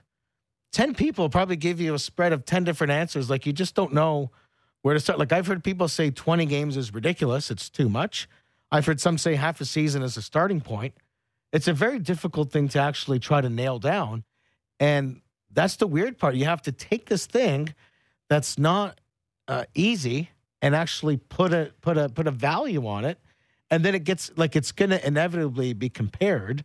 If it's a huge one, well, was this worse than Malice in the Palace? Mm-hmm. Was this worse than you know? Then you're going to look at other big time suspensions. It's very tricky to sort of thread that needle. It's incredibly difficult and uh, another challenging decision for Adam Silver to make because it's a it's a real life thing that is equated in in games, like you said, which is which Yeah. is just so weird. So I, I mean, a, a really really uh, difficult decision, and it comes down to like there's differing opinions on whether you think as an NBA player you have some sort of responsibility to represent the brand. At the end of the day, the employer is the NBA. Ja Morant is employed by that by his team and by the league, right? Uh, so it comes down to how you view your responsibility and whether you feel the need to be a role model, so to speak. I'm putting quotes in the air because I don't necessarily Mhm. believe that all athletes need to necessarily be role models. But maybe Adam Silver doesn't think the same way as me. Maybe he thinks that what Ja Morant did went way too far for his liking and now is going to have to put a major, major, set a major precedent in a number of games, which is, it's hard to wrap your head around that Ja Morant could potentially be gone for half a season here at least. And it's not even the what, sometimes it's the how. So this is not a direct comparison, but you ever caught yourself on social media about to hit the button that says tweet or post and then stop yourself and All this happens to me all the time. Of And, and I find myself doing it more often, saying, who's this benefiting? Like, hmm what am I doing? And at the end of the day, if you work for a company like ours, for example, like if we're on Twitter, like we're representing the fan, Sportsnet, Rogers, that sort of thing, you can't be dumb about what you post and tweet out. hmm And you can't just say, well, I just want to speak my mind and I'm going to cry for freedom of speech. Like, you still have to be smart about it. And with a lot of these athletes, so we're talking about what Morant's done. We're talking about Anthony Bass, we saw from earlier this week. At the end of the day, you do represent a bigger company, a bigger brand out there than yourself. And you just got to be smart about how you use that time. So, regardless of what's done, like I almost look past that and just say, why, why do it in the first place? Yeah, you, you right? hope- So I've no so like the rules. You like you may not like it, but if you're an athlete, Mhm. like that's part of it. You, you're like representing yourself. You represent your team. You represent your city. You represent the league. And and to be ignorant of that, Mhm. you know, to me, I have zero sympathy. Yeah, and you hope he, he's learned his lesson because you look at the chain of events. You do it once, okay. You do it twice. There's obviously there a, a lack of responsibility and a lack of accountability, and that's something that Ja Morant is is going to have to confront. So obviously, you know, you, you hope for for the best. I hope for the best for everybody, and you hope that he, Ja Morant gets the the support and the the help that he needs when uh, seems like he's going to have some some time to do that next uh, season for sure. Later tonight, it's Bassitt and the Jays at the Mets. Before that, it's Blair and Barker from 5 to 7. Before that, Julia Kreuz will break down where we are at with the Jays as we head into the month of June. Questions about Vladdy, questions about Manoah, and a very thin lineup. All of that's coming up as the fan drive time continues. Sportsnet 590, the fan. More Leafs, more Raptors, more Blue Jays. The Fan Morning Show with Ailish Forfar and Justin Cuthbert. Subscribe and download the show on Apple, Spotify, or wherever you get your podcasts.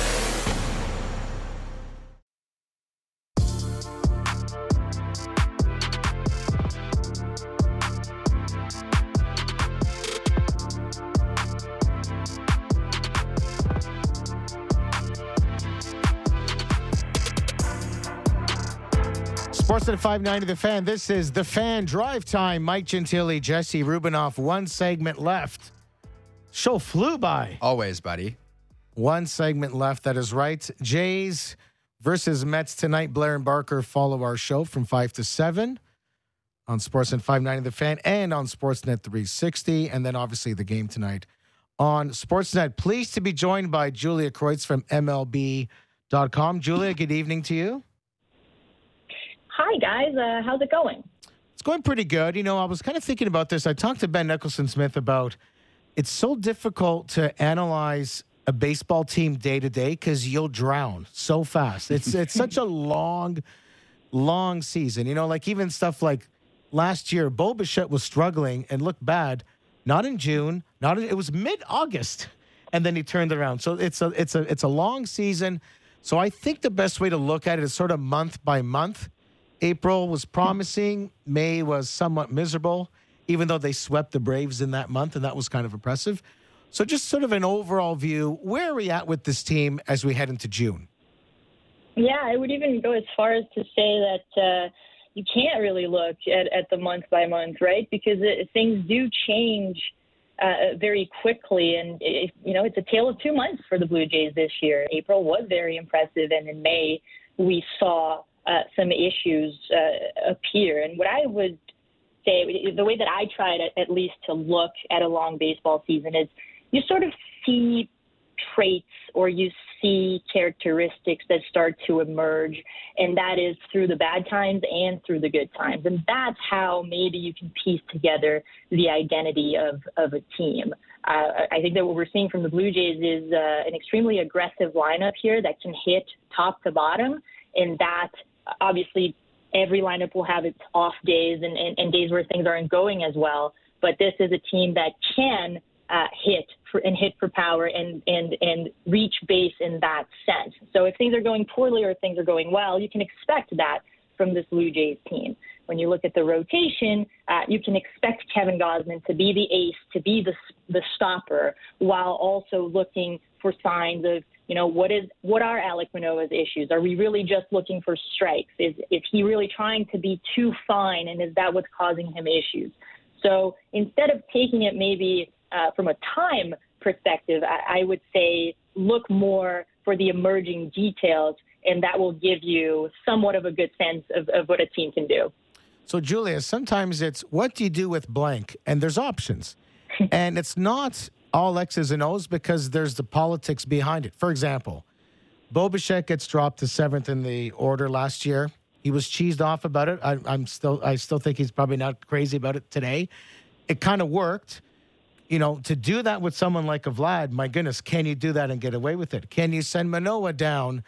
But what it's going to be like for a guy that was almost up for Cy Young, now he's wearing a Bison's jersey. Can you tell Varsho he's got to catch more mm-hmm. When he seems under the impression it's more of an emergency situation? So maybe weigh in a little bit about sort of the decision making when you got to add in there's like political parts of it too.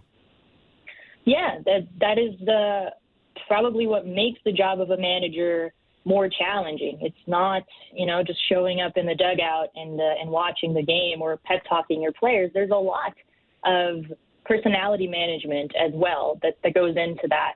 Uh, John Schneider obviously has experience with a lot of these guys. He managed a lot of them in, in, in the minors, and I do wonder, you know, if that made him a little bit bolder when it was time to uh, put Bichette down a little bit last year and see what what happened. There's a there's a built-in trust there because of those years in the minors, uh, but there's you know a lot that you can't really predict.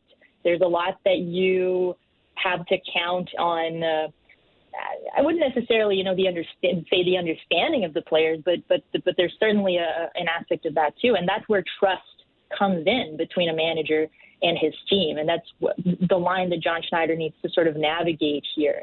Uh, I do believe that, you know, he's a guy that will do whatever he and his coaching staff uh, deem uh, appropriate or, or most effective for this team. But it's uh, especially in the Blue Jays, in the situation that the Blue Jays find themselves now, with the way that May went. There, there are some tough decisions that are coming, mm. and you also need to have the confidence to uh, to make those decisions. So that will definitely be something um, to observe because it seems like you know Toronto has tried the wait and see approach that may not necessarily be working. So tough decisions ahead, and John Schneider will certainly have to you know show. Um, that confidence and that trust to, to make those decisions. Well, when you talk about the tough decisions ahead, I don't think there's a bigger decision than what the Blue Jays should do with Alek Manoah at this current point in time. We talked about how we shouldn't necessarily look at the season in months, but you look at Manoah's month, April was bad, and unfortunately, he was worse in the month of May. Uh, his last two starts, he's gone three and four innings respectively, eight walks combined. Uh, this is no longer a, a, trend that's working in Alek Manoah's favor.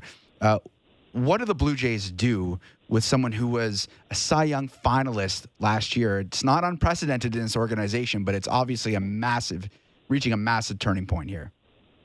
Yeah, I mean, sending him down would be drastic, I believe, right? And it would be seen as a drastic move in in whatever way you slice it. I, I believe that Manoah right now does need a reset.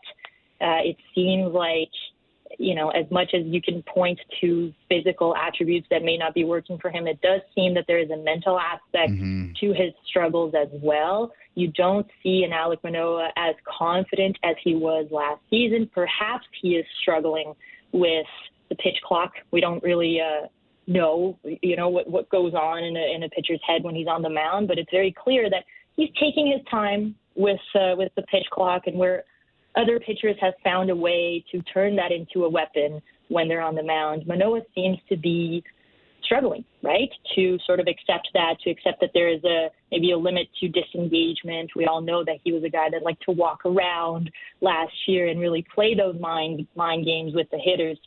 He can't do that as much uh, this year, and so it seems like what Manoah needs is a reset. Will that come um, by sending him down to AAA? I don't know. I would probably say no because just because of, of, of how we have perceived Alek Manoah so far. He is a guy that relies very deeply on confidence, and I'm just not sure that a move to AAA will do anything to help with that. But it is undeniable that the Blue Jays need to make a decision and just let Alek Manoah breathe for a little bit. Uh, just take a step back and, and look at his game and look what he's what he's capable of doing, so that he can return to form. You know, and we're on the line with Julia Kreuz from MLB.com, and our good buddy Kevin Barker has referred to this lineup sometimes as incomplete. And I and I and I agree. They feel thin. They they haven't made up a lot of the home runs they've given up in in moves in the last couple years. And so there's only two ways around it. You either bring in someone who brings more home runs with them, which I don't see happening, or the people you have hit more. And I'm talking more about Vladdy Guerrero. Any idea or, or any theories? Because this is kind of the the mystery that no one can answer about the, just the lack of production at home. We're just coming off of another series, another back on the road tonight. But any theory on why there's been such a struggle at Rogers Center? Yeah, that's an interesting one, and it wasn't the case necessarily last year, right? You saw a guy like Matt Chapman absolutely dominate at Rogers Center. It hasn't been the case this year. Uh, the Blue Jays went on a, a pretty unique run at home to start the year. I believe it was their best 14 game uh, start at home. Uh, so things were going well. And again, you know, it was a tale of two months. April was great and, and May was not. Uh, and it seems like it, may have been, it may be, you know, just an adjustment period. The Blue Jays were far from, from Rogers Center for a, for a big chunk of time to start the year. Uh, the schedule has been tough. There's no denying that. I will say that it is uh, pretty puzzling to me that Vladdy has yet to homer mm-hmm. uh, at home this year. It's just it, it is weird that we're entering June and that hasn't happened yet.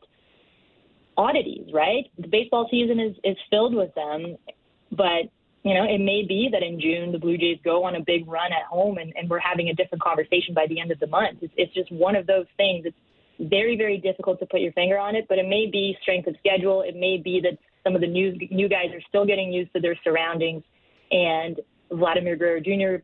keeps working on his swing. Julia Kreuz on the line. Before we let you go, we'd be remiss if we didn't say you had a phenomenal tweet earlier this week. It was motivated, obviously, by the Anthony Bass story, but it's more in light now, especially with the start of Pride Month. And I just thought it was a, a very interesting and honest way to talk about mm-hmm. the situation. And we appreciate and, and uh, admire the honesty uh, for what you uh, did to put yourself out there. Seconded here, Julia. Thank you very much. I appreciate that. Uh, let's all just work on a, a more inclusive, more accepting, and more loving world. Wonderful. Well, thank you so much for joining us and enjoy the big game tonight against the Mets. Thank you. Appreciate you. No problem. There she is, Julia Kreuz.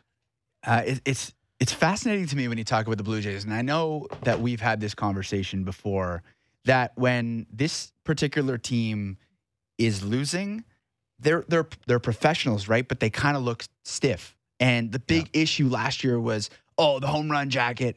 They're having far too much fun. When they lose, it looks dumb.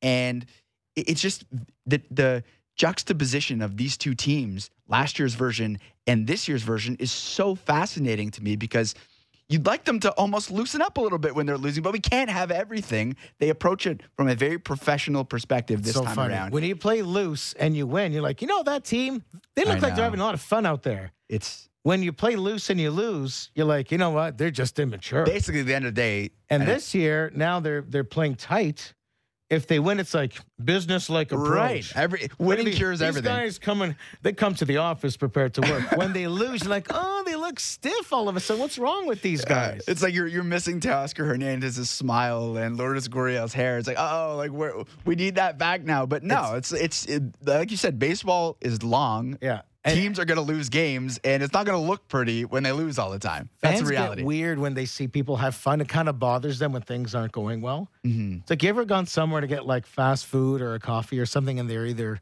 they mess up the order or they're taking too long, and you're frustrated, and then they're like giggling in the back. Yeah, well, this happened to right? me too often I care to admit. Right, and too you're like, fast food. hey, they're not taking it as seriously as I. Like I'm serious about this order, but they can care less. Yeah. I find sports fans do that when they watch someone at first base talk to the first baseman or they watch a lot of like high fives in the NBA and that sort of thing. When they see a lot of like fun, people get really annoyed because they look at it like, hey, this is business, this is work, but it's also sports. So do you find you watch stuff more from a stressful eye or more from a fun eye?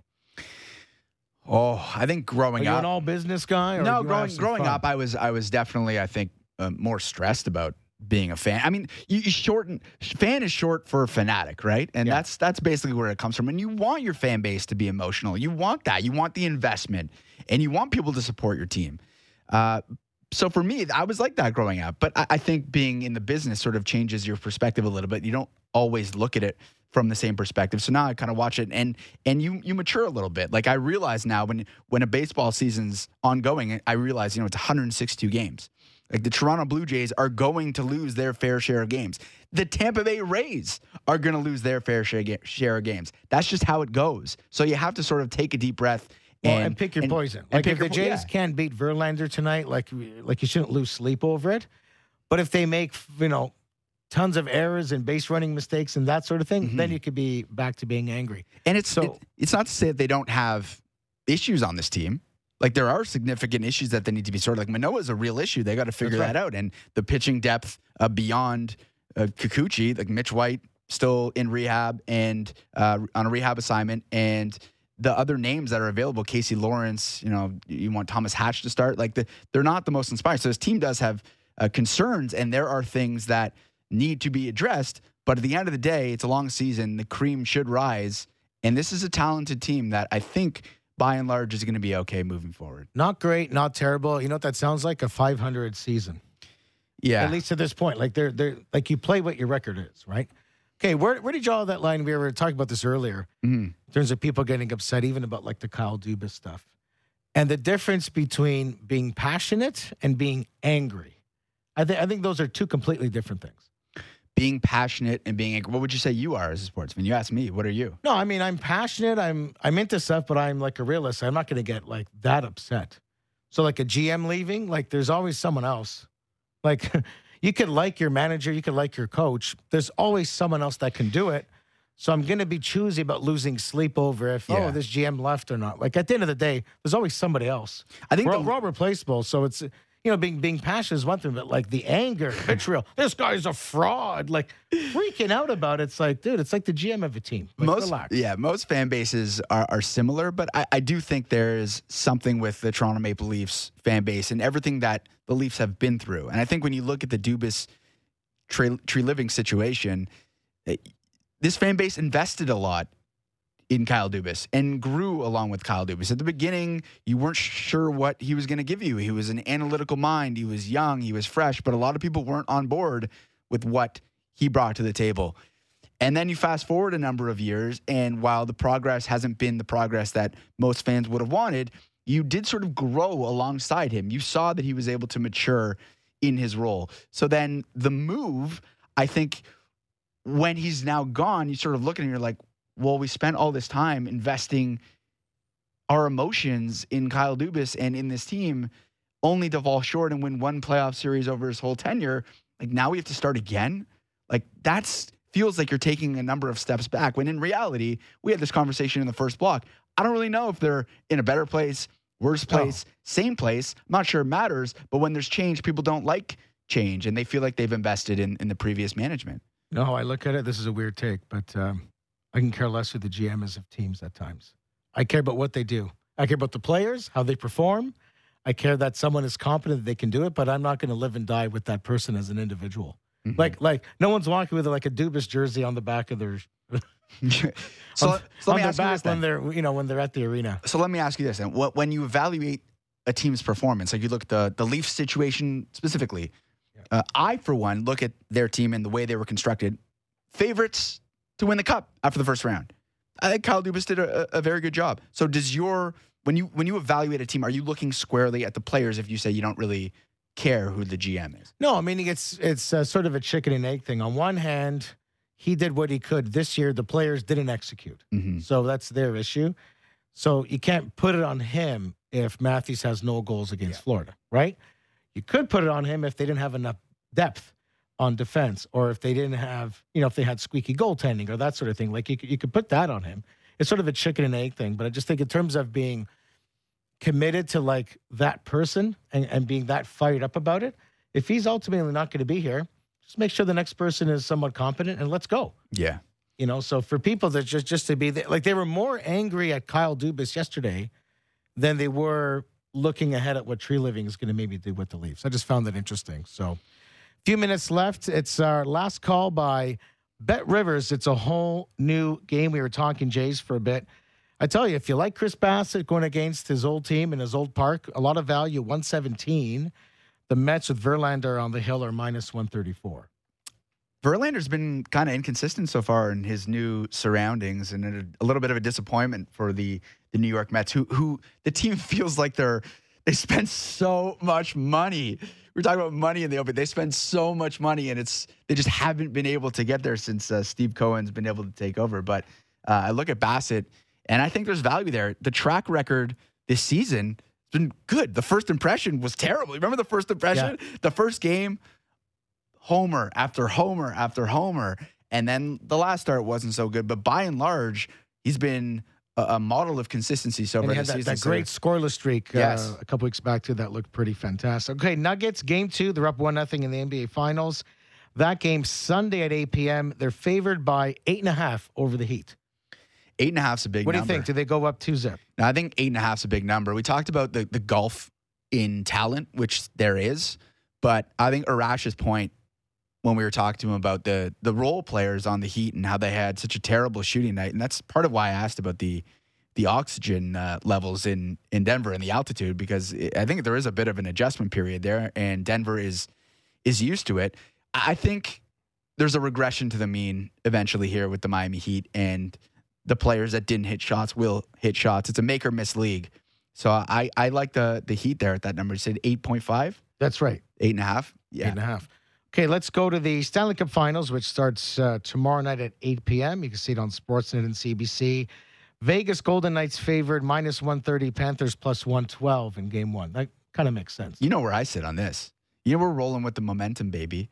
It's Sergey, it's the Sergei Bobrovsky show. I mean, Vegas has something there clearly with the depth. The depth is superior. And it's almost a, you could almost draw a di- direct line from the Vegas Golden Knights and Florida Panthers to the Denver Nuggets and the Miami Heat. There should be a gulf in talent there. The depth should be greater in Vegas, but the I think the X factor for Florida is Sergei Bobrovsky. As much as Adin Hill has been great so far for Vegas, you sort of trust Bobrovsky a little bit more just based on his track record and the Vezinas and all that. So well, if you're Give thinking the Panthers, yeah, if you're thinking sweep in that series, which I don't think is going to happen, but uh, under four and a half games is plus six hundred. But maybe the best thing is to take the series to go seven games plus mm-hmm. two hundred oh five. If you're a fan of that, that would be great for us. Like We'd have stuff to seven, talk about. Yeah, there's going to be seven two one games. Probably, but they're they're both really entertaining teams to watch play. Like fast on the attack, crazy forechecks. Uh, the one that caught my eye in terms of odds, the Conn Smythe. I was just going there next. Yep. Because Sergei Bobrovsky, even though the Panthers are not favored to win this series, he's the favorite to win. He's the, the favorite to win the Conn Smythe Trophy. And you go back to J.S. Giguere in 2003 when the Anaheim Ducks lost uh, the Stanley Cup final, but J.S. Giguere won the Conn Smythe Trophy that year. He was, re- and I went back and looked at his numbers. Bobrovsky doesn't have J.S. Giguere numbers, but they're getting pretty close. And if he has the ability to hold Vegas at bay, if every game is going to be a 2 1 game, like you said, yeah. and maybe it goes seven and Vegas wins, there's an outside chance here that Sergei Bobrovsky is able to take home the Conn Smythe, even if. Even if the Florida Panthers if they lose, a close series, so he's a favorite at two fifteen. Jack Eichel plus three seventy five, tied with Matthew Tkachuk in that sense. Adin Hill, by the way, plus a thousand. You know he's had a great run so far. I I still think it's going to be someone else. If it's Vegas, it's going to be a score like an Eichel, but uh, that'll be interesting. It's so. sneaky here because the best players clearly you look at these at this odds board: Bobrovsky, Jack Eichel, Matthew Tkachuk, Jonathan Marchessault, William Karlsson, all players that you would think need to be the best, and they have been the best for both teams. Okay, last word. Give us uh, your pick to uh, win the cup and in how many games? Give me the Panthers in seven. Panthers in seven. I'll go Panthers as well. I'll go really? six games. Six games. Just keep it going and they can wrap it up at home. I mean, if they're going to win it, they're going to be in it from, from the start. It's not going to be like a 3 1 comeback. Tkachuk OT, probably. Thank you to Sean Gentille, Arash Madani, and Julia Kreuz. For David Siss and Derek Brandale, we thank you very much. Thank you, Jesse Rubinoff. Pleasure as always. First Mike. appearance on the fan drive time. And now I get to get in the car and watch and listen to Blair and Barker coming up next. This is the this is Sportsnet 590, the fan.